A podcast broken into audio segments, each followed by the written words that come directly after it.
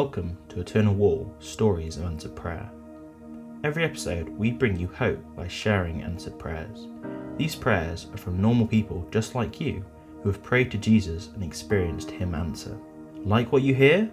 You'll be able to find thousands and thousands of similar stories when you visit the landmark in 2022, because every brick on Eternal Wall will link to a specific answered prayer. Here's your hope story for today. A friend at church in North Wales was suffering a degree of immobility from arthritic degeneration. I prayed with her after a morning service in the name of Jesus, and her painful knees were fully restored. When I told her to do something she couldn't do before, she bent delightedly like an aging ballerina.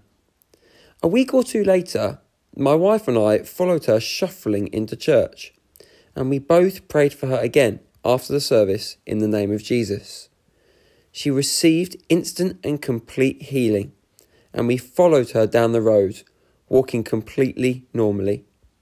A month or so later, my wife and I met her at the local mass vaccination centre, and she was still walking with confidence. Find out more about this incredible project by searching Eternal Wall UK on social media. We'd love you to be part of our Hope movement too. Join us to make hope visible by sharing your own answer prayer at eternalwall.org.uk forward slash testimony.